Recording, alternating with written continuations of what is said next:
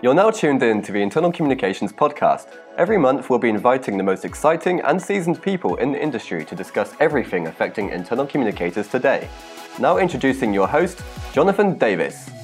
Welcome to the second Internal Communications podcast. Today we have a special treat for you. Here to help us figure out what internal communications can learn from UX design is Dan Williams, Senior UX Designer at Within Reach Group, one of Europe's fastest growing telecommunications and tech companies. Dan has a degree in the earliest form of UX design and a PhD in the field of augmented reality for science education at the University of Birmingham. He arrived in the Netherlands in 2007. After a spell at the Technical University of Delft, he stepped away from academia to work in the world of mobile and web based interactive applications and telecommunications. I consider him the absolute authority in the field of human to technology interaction and we as internal comms people have so much to learn from him. This is also highlighted in Mike Klein's second research report, which shows us that IC people need to be more aware of our messaging methods. We're going to look at what internal comms can learn from user experience design, how technology can help us make our messaging more efficient, and what we should really pay attention to next to content. At the end, we're going to give Dan 60 seconds to define the three key points that every internal comms person should know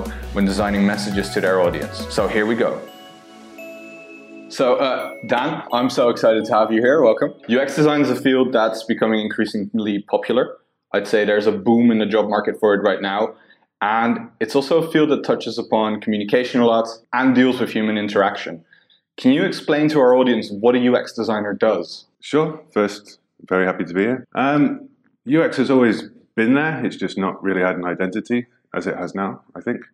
Um, it comes from a long field of uh, studies in human performance, uh, psychology, cognitive science, this kind of thing. Um, and it wasn't, and ergonomics, of course. So there was a, a, a big boom around the 90s of crazy looking mouse and, uh, you know, screens, how to view them. Um, but what really popularized it was a lot of literature coming out, especially on the web. So there's a lot of books, Don't Make Me Think. But the one that really uh, inspired me was The Design of Everyday Things um, that's by an author called Don Norman. Um, he does a lot of work for Apple nowadays. Um, but that book really took everyday objects and he kind of uh, took apart like why it's intuitive to use. So what really makes that product um, liftable, tiltable. So and he used, introduced a word called affordances.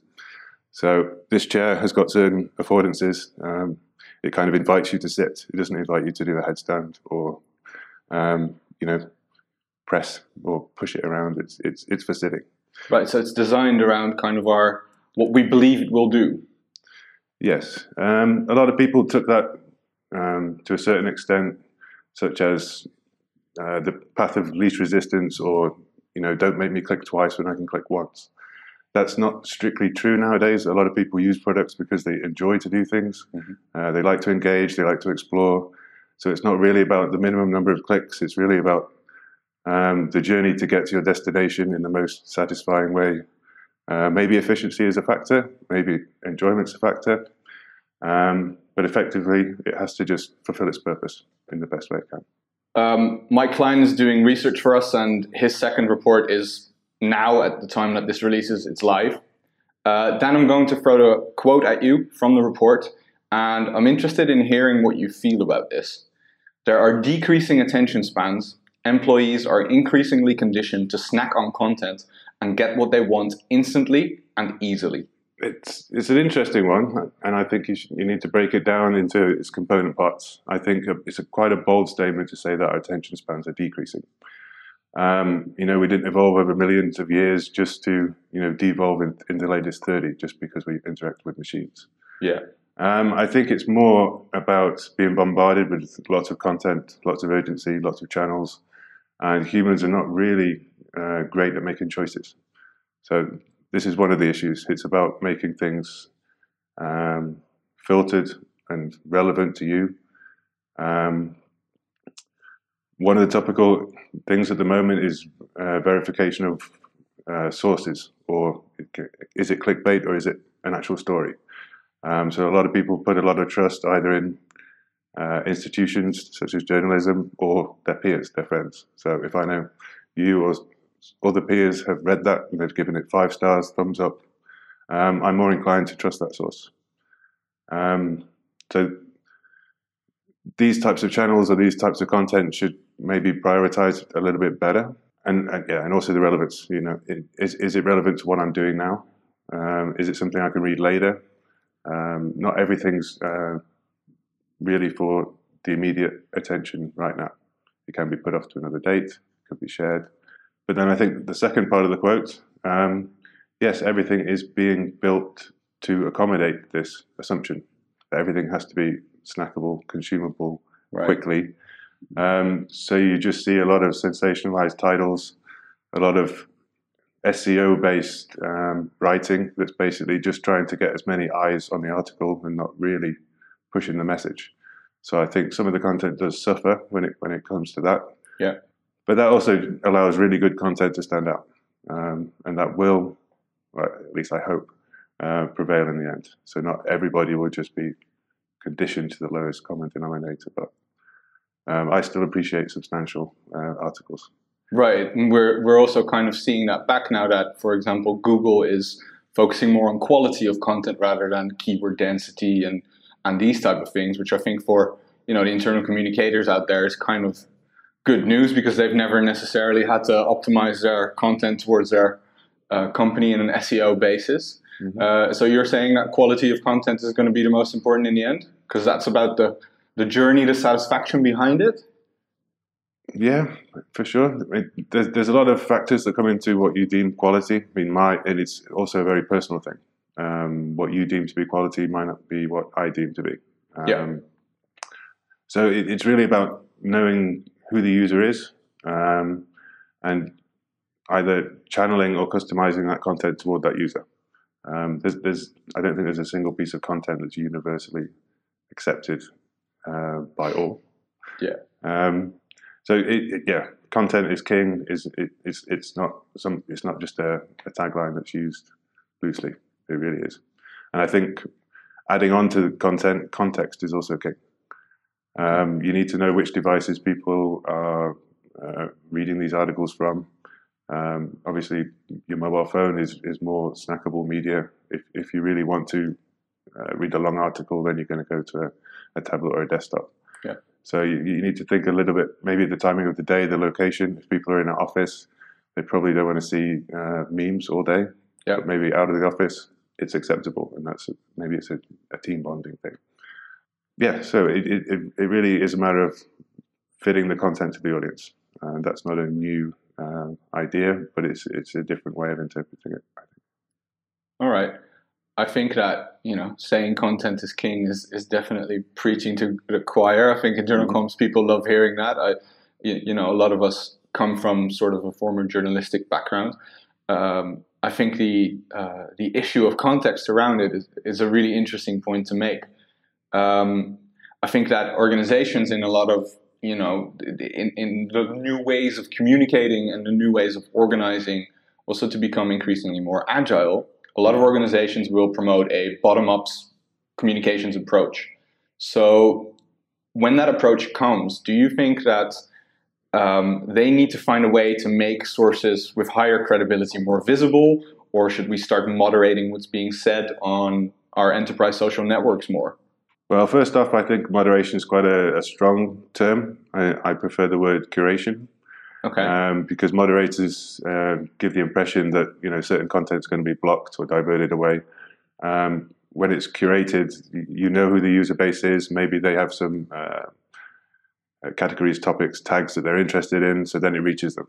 Um, and I think that it, it's more of a pull strategy. That's what we mean by bottom up rather than top down. Um, it's quite funny if, if, you look in any office, uh, I suppose our office is quite typical. Um, we use so many communication forms, whether they're official or unofficial, it doesn't really matter. Yeah. Um, but it's quite funny how you see people latch onto specific um, tooling, for example. Um, it's quite often that I will I sit next to a UI designer. We don't speak a hell of a lot during the day, um, but we Slack all day. Um, right. And most of that is we prefer asynch- asynchronous conversation. What do so, you mean by that? Well, it, if I go and tap her on the shoulder and ask her a question, I'm interrupting what she's doing. This right. Is, this is one thing. It's not just computers that are interrupting our attention spans. It's also people. Um, so I also like to have a backlog of notifications of okay, I can deal with that when I've got time, when I've got a coffee break. Um, Yeah. Certain platforms raise a, li- a little bit more urgency or certain channels, so you react to them quicker. That's how you design your kind of environment. Um, there's other people that don't use any tooling, so you have to shout across the office to them. And then, Right, the corporate megaphone, as they yeah, we've got a few names for those. Um, so it, it's really down to the individual. Um, I, we use it's quite funny. Like we've adopted um, holacracy, which is a kind of bottom-up self-organizing structure. Right. Um, but you still see some of the old mechanisms uh, from departments. They usually have a kind of WhatsApp group. Yeah. So they use that for their, you know, uh, days out or reporting illness. It, it's it's kind of a just an accepted but an informal mechanism that those departments use, even though those departments don't really exist. Mm. That this is a kind of uh, bottom-up way of doing things as well. Um, I mentioned Slack before. That's that's a good example because there is no real structure. There is no teams. Um, channels emerge based on a topic. It could be fleeting. It could be for a day. It could disappear. Uh, sometimes it gains momentum, and it you know, and you use it every day. Yeah. That's the kind of uh, evolving or organic structure that I I would kind of encourage in all internal communications. Uh, top down um, structures is they try to force people to use it in a certain way. So they'll force a department to all talk to each other about, and then they'll organize it substructure under projects, and people just get lost. To be honest, some people really enjoy it, but it will force a lot of people out because it's not relevant to them.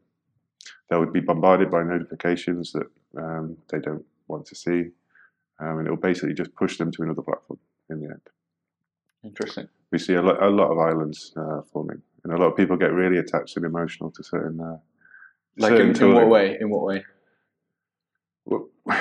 Well, a good example is, um, I mean, we build unified communications um, at VoiceWorks.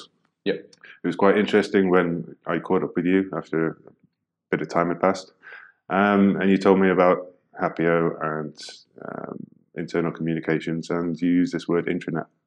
That word, when it triggers to me, I think these '90s old, you know, horrible systems or SharePoint or you know WordPress, just simple CMSs. Mhm. So it was quite nice to when I saw the interface of uh, Happeo. It, it, it looks like any social media platform, and it, but it's but it's giving you the content from your organization uh, in a in a nice digestible way. So I never really thought that you know team collaboration, unified communications, intranets, um, they're really all part of the same thing. They're just kind of marketed or positioned in a different way Right. but the but the core mechanisms it's usually uh, based around chat, video, and audio. Yeah. Or And conversation, basically. exactly. Right. Um, there was another quote in um, Mike Klein's research from the second report that came out that I'm interested in hearing your view on as well. So every time we give employees a communication, we give them a problem or a decision they have to make. We need to reduce the number of non-essential decisions they have to make. And I think this ties very much into um, a a two-part article that you wrote on LinkedIn and the field of UX design in general. Uh, you know, you kind of touched upon creating the path of least resistance or uh, the most enjoyment in a way. Um, so, how can we, as internal comms professionals, make sure that our messages are effective and efficient to our audience? Well, I think we've also touched on this topic throughout this conversation so far. Yeah. Um, it's really strange the way you use certain channels with certain people or certain topics. Um, a few examples. Uh, I don't know if you've ever done remote uh, job interviews. You probably always use Slack, uh, Skype. Sorry. Yeah, or yeah, or a similar tool, Hangouts. Yeah, Uh, 99%. And it's usually Yeah. because everybody has a Skype ID. So it's kind of, that's um, sort of ingrained that that is the first choice to go for. Unless there's a Yeah. specific need, if you have to do certain uh, screen sharing, then you'll probably use a different um, mechanism. Um, for many years, Skype was also my main, well, because obviously I'm, I'm an expat, I'm a British guy living in the Netherlands. Um, Skype was the only thing that my mother could get um, into her head. And Right. so It, and I, I had to set up her account. I had to put my address in there. but then I'm just one click away. And she, she could get that. She couldn't really translate that to other applications. She didn't really feel the need to. But uh, Skype really became the verb for video calling. Yeah. Uh, until, until a lot of others, you know, joined the party. Um, but it, yeah, there's lots of examples like that. Um, sometimes I choose my mechanism whether I want to know whether somebody's uh, going to read the art, uh, read the message. So if it's a time critical situation, maybe I'm in the supermarket shopping and I need to know which product to buy. Um, I'll use WhatsApp because then I can know whether my wife or whoever has read it and responded. Yeah, if you send sense. an iMessage or an SMS, you don't get that feedback. So sometimes you, it's it again, it comes back to context. What you want, what's the lifetime of this uh, conversation? Um, it factors into a lot of things. Um, okay, so a, another thing that I find really fascinating about the field of UX and the boom in it is that you've now got a job title called UX writer. I saw this on LinkedIn the other day and I found it really interesting. So companies like Booking.com and several really innovative agencies are hiring specifically for that. What do you think a UX design's mindset brings to the profession of internal comms? Uh, one where, again, as we said before, a lot come from a journalistic background. If you position it against SEO writers or other t- technical writers, I think UX really brings a kind of uh, friendly approach um, to, to the interaction. Um, a lot of interfaces, they're more conversational now. So you see lots of you can really see the character of a company come out in their uh, in their content. A few examples would be, but the, the first time I ever noticed it was uh, the Twitter fail whale. So right. it's, it's, it's, an error message. It's I cannot do what I came here to do. But they make a friendly whale and they say, "Oops, you know something went wrong." So that was one of the first uh, examples I really noticed, and I thought it was a nice. It, it, it uh, it's a nice part of the of the UI a, a, few other examples would probably be uh, Mailchimp. Yeah. Mailchimp that always comes to to a point where okay, I'm going to push this button and it's going to hit fifty thousand people or plus. Um, so it's usually quite quite a nervous moment. But you've got this, you know, silly chimp running around uh, giving you advice. Are you sure? Giving you a thumbs up, and then once you click send, you get a big high five. Yeah, because it's done, and there's nothing else you can do about it. um, so it, you know it, it promotes um, more of an informal dialogue with the user. So and and they're more inclined to use it again, come back. They had a good experience. Um, another awesome example would be uh, whenever you get a, an update from Slack, you get these nice informal notes. So it's not like okay, we implemented this feature, we did this, we did that. There's no bugs. It's more like yeah, we cleaned out the gremlins in in in in the notification center. We have this sparkly new logo. Don't you think it's cool? Um, but I like that informality, right? Know? And I think that draws a lot of people um, into the company, and it keeps them once they're there because they get used to it. As soon as you move away from this kind of thing, you really notice it. If you go to an, a, another newsletter provider and you don't get that high five, yeah, you're going to be a little bit upset. So, do you think that kind of informality, that internal comms people can take that into their company, into their communication? Does that work across every company? It wouldn't work across every company. Um, I'm not big on the on the enterprise community, yeah, and that that's a different animal altogether. Um, when you get to that level, that scale, and international, then sometimes even going back to the okay, I'm promoting bottom up um, but sometimes you need a, a top-down structure. Otherwise, you're really going to have too much tooling, too much fragmentation, and that also doesn't help. If you look at what IBM have done, they've reinvented themselves. They're a big enterprise company, and they've come across really uh, innovative, informal, bright, colorful. If you look at their advertising, yeah, um, and even touching on big topics like uh, like AI that they're doing. Uh, I saw an article yesterday or a page advertising, you know, free sign up and that was also very informal, very inviting. Yeah, so one of the things that I, you, are actually really right about IBM. Um, one of the things that I saw is, uh, well, the person who trained me to be a, a writer, essentially, uh, she also wrote a, a, series of articles on the security people in IBM. and she had so, she had a really fascinating take on this because security is is seen traditionally as this really kind of boring corporate thing. You know, tick the box. You need to have this, but actually, what these people do is super important to the you know well every company really. Um, and she wrote this from the human perspective. So, what do security experts? What are they like in real life? What makes them tick? What gives them a passion for what they do essentially, which was I found a very kind of organic way of uh, storytelling. Like I remember she wrote one article in particular about um, a cybersecurity expert who also worked in the Israeli Defense Force, and he used to dismantle bombs.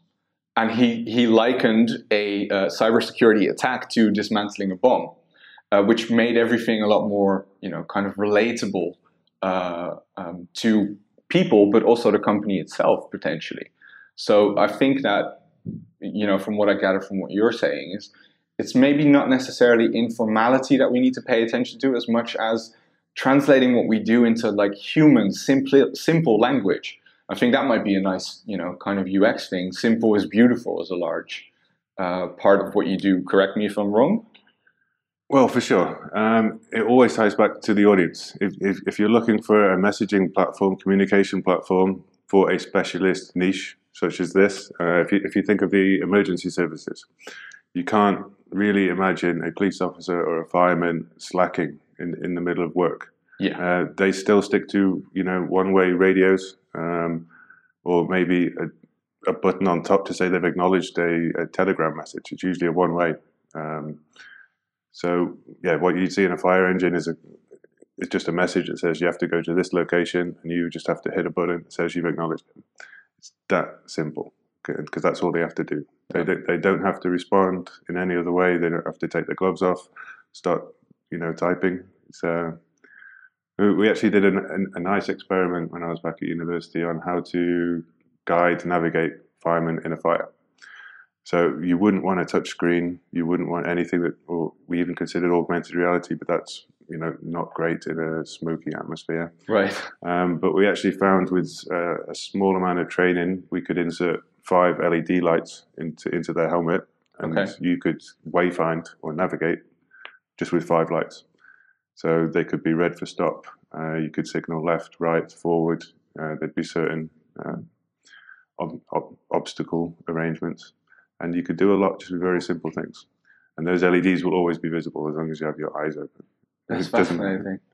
But that's not going to work in the office. You know? no, of course. But I, I think that you're touching on a key question that I've been wanting to ask you because internal comms people, I think as a profession, we're, we're great at making communication better, more human, however you want to put it. Uh, but one thing maybe that we need to learn better is context, and you've touched upon that a lot. And I think this one is really nice because, you know, how is an internal comms person going to reach a fireman?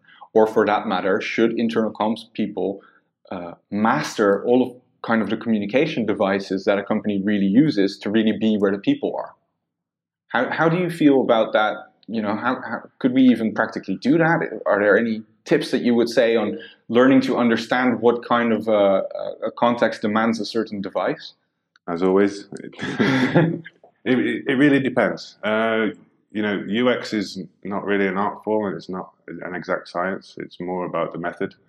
Um, the biggest thing you'll learn in UX is um, just to try things. Uh, if you have to A/B test, just put it out there. Right. And the feedback loop. So learn from it.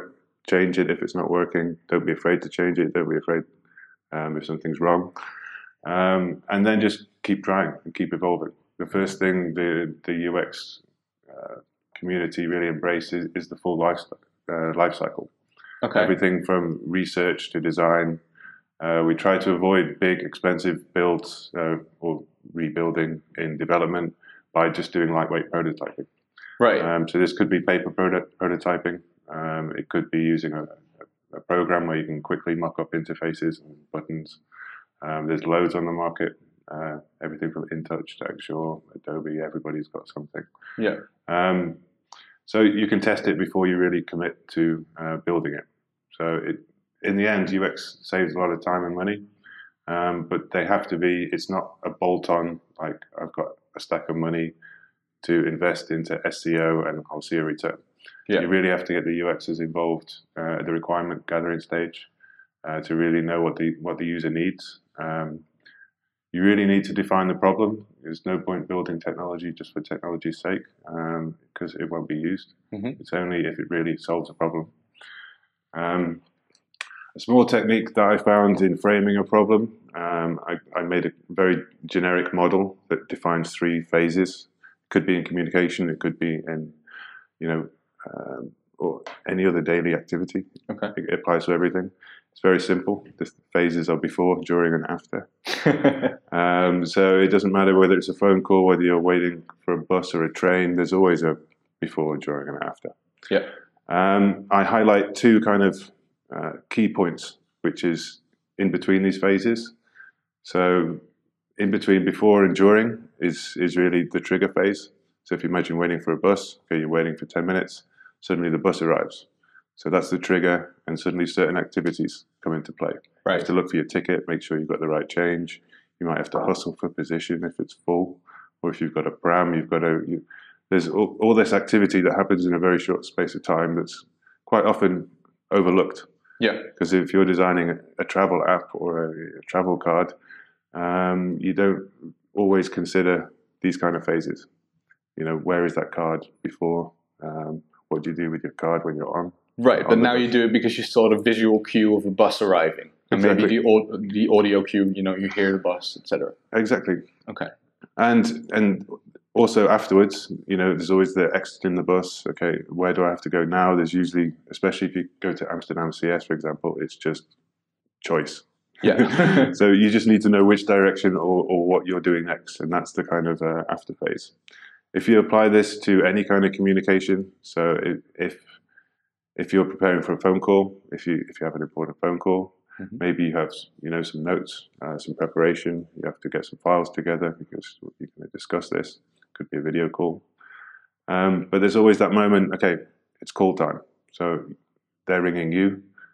Um, this is the kind of phase that okay, all the stuff you prepared needs to come together. Yeah. So we could introduce this as a kind of automation. Um, you know, if, if it's a VoIP call, um, I've got a call with Jonathan scheduled at 10. He's calling me.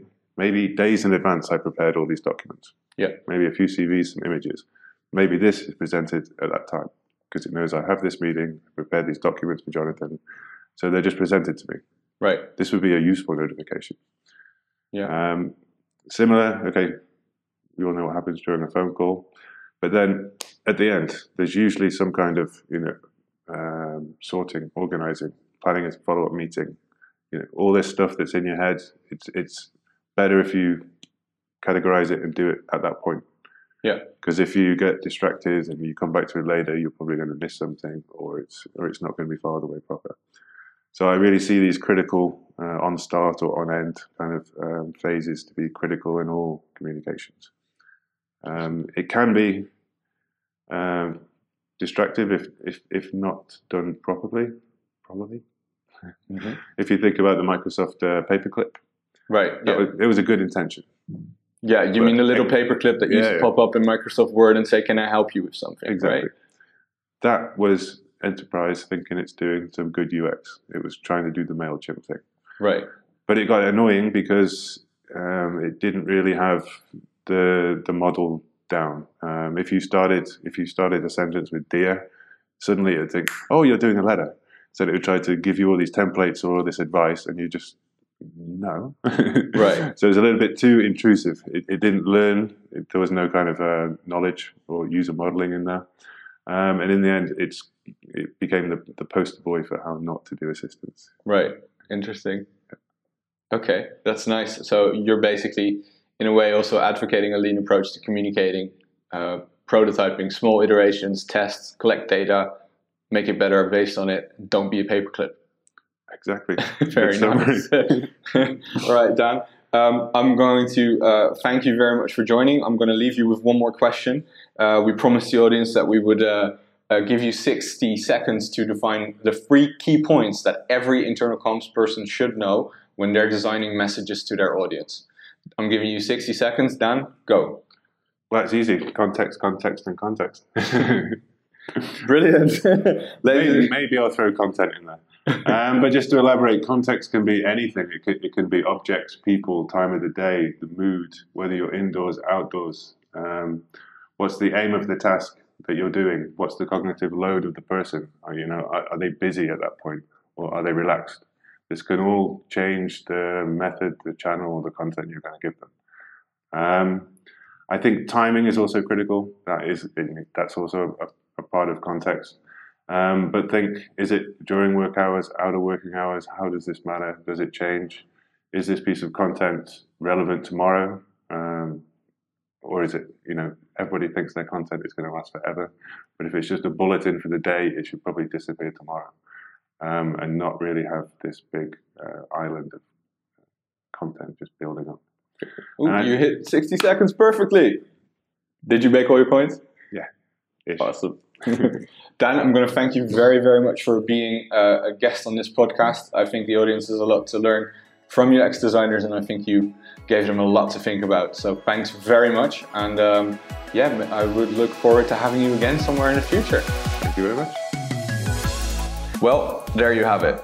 Designing great messaging isn't just about efficiency and effectiveness, which was an assumption that I previously had. It's about the overall experience of the receiver. Technology makes our messaging better if we master the context in which it's used. And that's really my main takeaway for today. Content is king is one of my favorite sayings as a comms professional, and even Dan agrees. But in the royal family of communications, content may be king, but context is its queen. If you love this podcast, please subscribe, rate, and recommend it. And if you would like more internal comms goodies, go to happeo.com slash community, where you can find a selection of articles from across the web, information about our upcoming meetups, and you can join our exclusive social community for you to discuss with other IC professionals globally. Again, the link is happeo.com slash community. That's H-A-P-P-E-O dot com slash community. I'm looking forward to seeing you there. Until next time.